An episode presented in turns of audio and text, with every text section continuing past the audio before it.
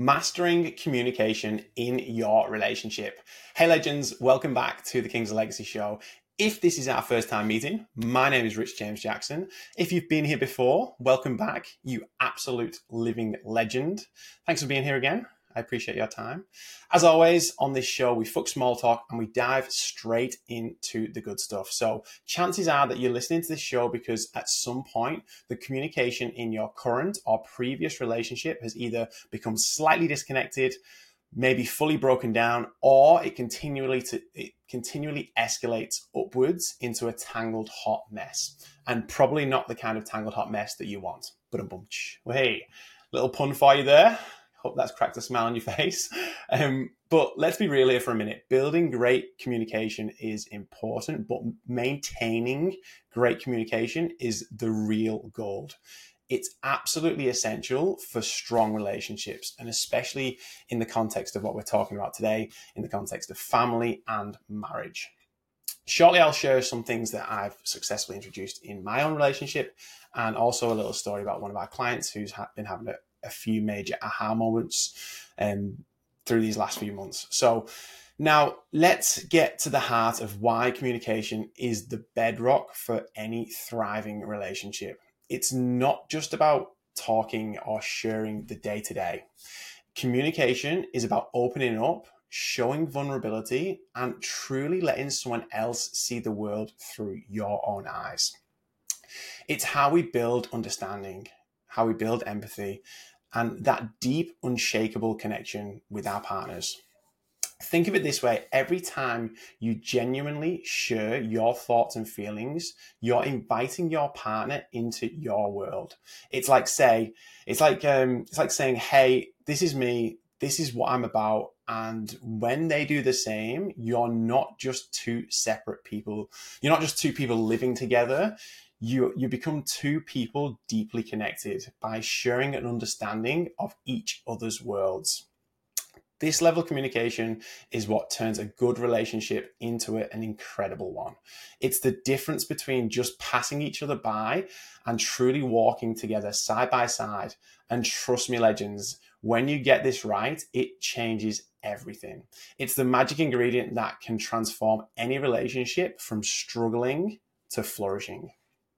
So, as we dive deeper into today's episode, keep this in mind. Great communication isn't just about avoiding misunderstandings or resolving conflicts, it's about building a bridge between our hearts and our minds, fostering a connection and that's both empowering and enduring as well.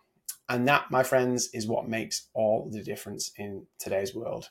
Let's tackle some of the common tripwires in what we can and the common tripwires in what can be like a, a little bit of a minefield in couples communication. First up, assumptions the silent killers of clarity. You know the drill. You think you've got your pan all figured out right. Oh, she makes me mad because, oh, no, sorry. Oh, oh, she's mad at me because I forgot to take the bins out again. Or she's quiet with me because I was late home and it didn't help with the kids. But here is the twist assumptions can often be miles off the mark. They're like trying to read a book in the dark. What do you need? You need a torch or a flashlight, depending on where you are in the world.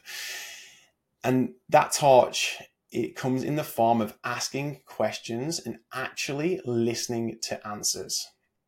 So let's break this down. Key communication skill number one active listening think about it for a minute. How often do you actually listen with the intention to understand versus just preparing, just getting ready for that next comeback or that next defense defensive play?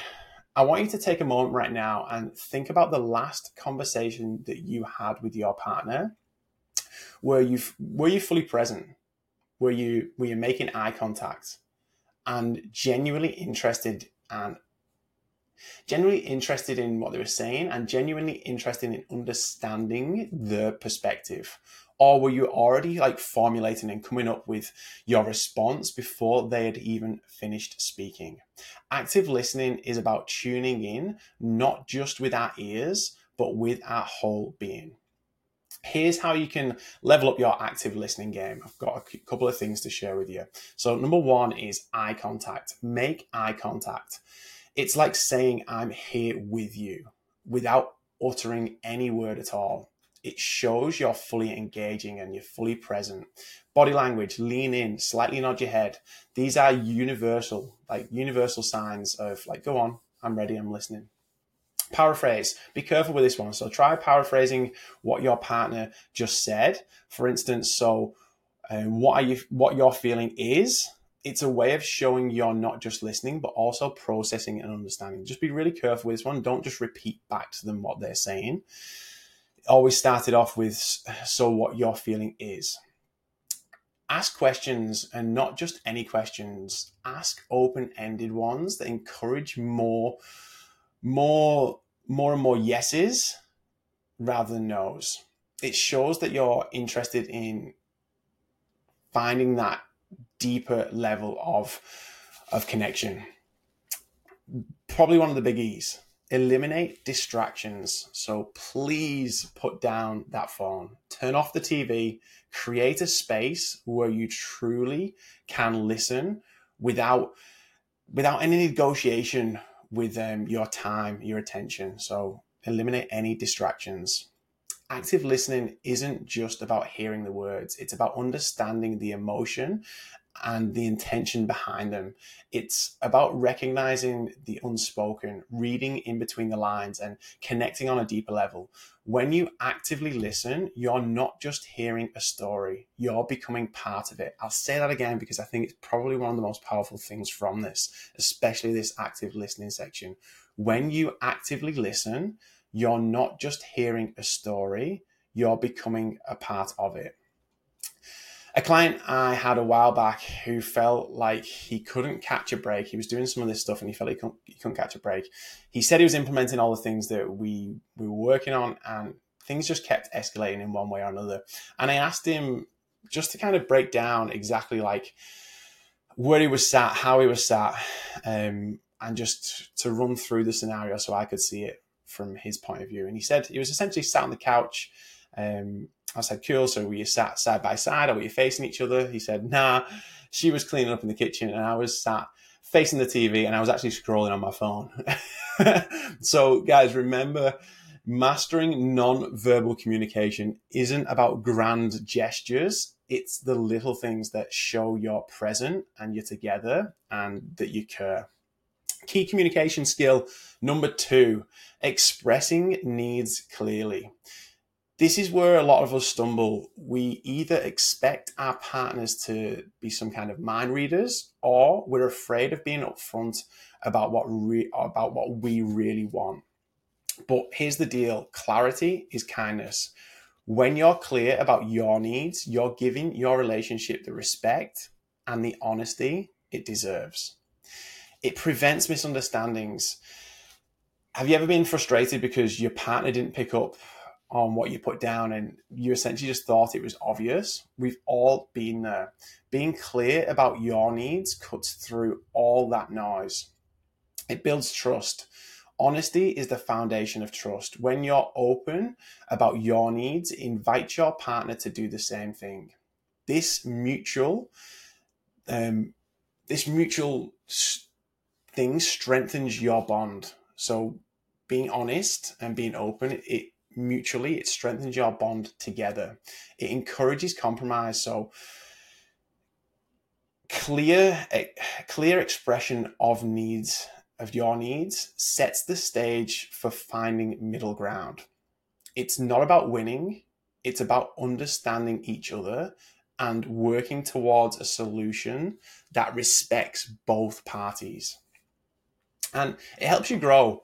Being clear about what you need can lead to a personal breakthrough, it can lead to relationship growth. It's an opportunity to learn more about each other and how you can support one another. Now, expressing your needs doesn't mean making demands, and this is this is really key. It's about saying, "Hey, this is important to me, and I'd love for us to find a way to make it work together."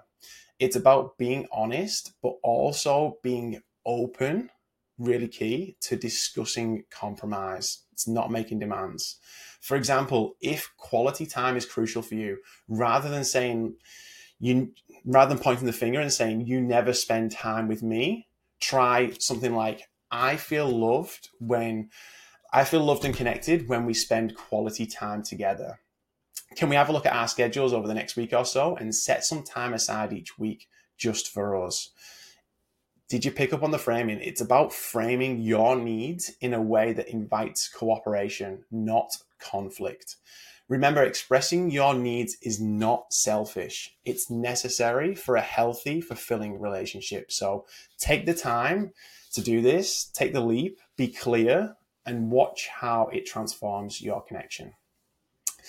Last but not least, key communication skill number three conflict resolution. Here we are.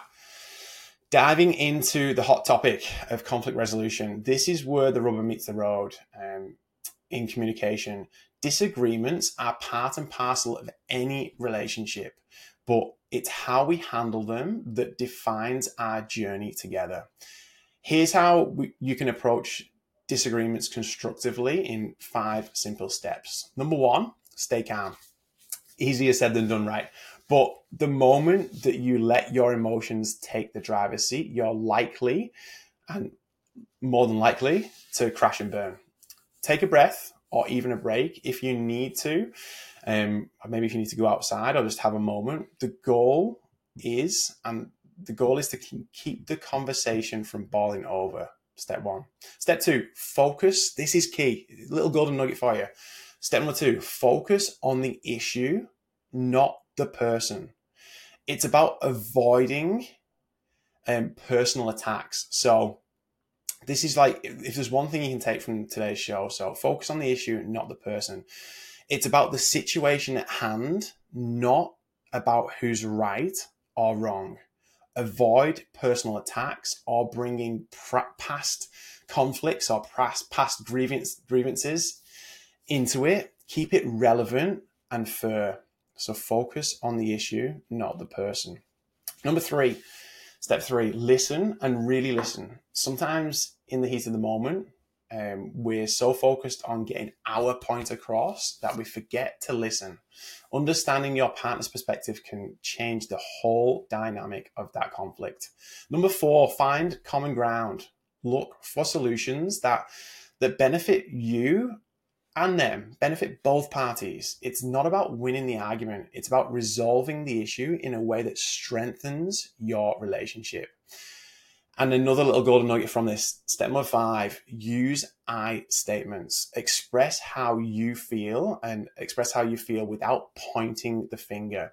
So, saying I feel upset when is a lot less confrontational and more about expressing your feelings than saying something like, You always make me feel let me pull back the curtain on a scenario um, with myself and what um, I was going to say Waddy, Maddie, um, my wife.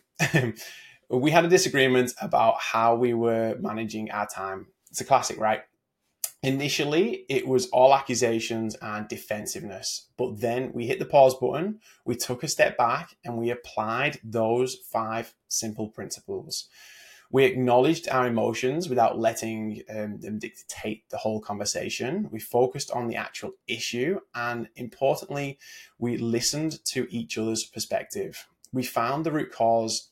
Uh, we found the root cause of the conflict, and it wasn't about time management at all. It was about needing more quality time together.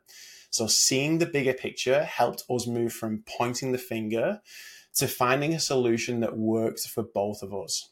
We started scheduling started scheduling regular and almost weekly date nights, which became something that we both look forward to. And the key takeaway here is navigating disagreements constructively strengthens your relationship, turning potential battle, battlegrounds into opportunities for growth and deeper understanding. Remember, it's not about avoiding conflict, but about facing it together in a way that brings you closer. To effectively communicate, we must realize that we are all different in one way or another. And we're all different in the way we perceive the world and use um, use these understandings as a guide for our communication with others. If you love today's show, let me know. Even better, share it with me and maybe share it on Instagram and tag me in it at Rich James Jackson. That way we can reach more people and have a bigger impact. Thanks for joining me, legends. Reach out to me on possibly Facebook if you'd like to discuss anything from today's show in more detail. I'm here for you. Remember, fuck small talk. See you in the next show. Signing out.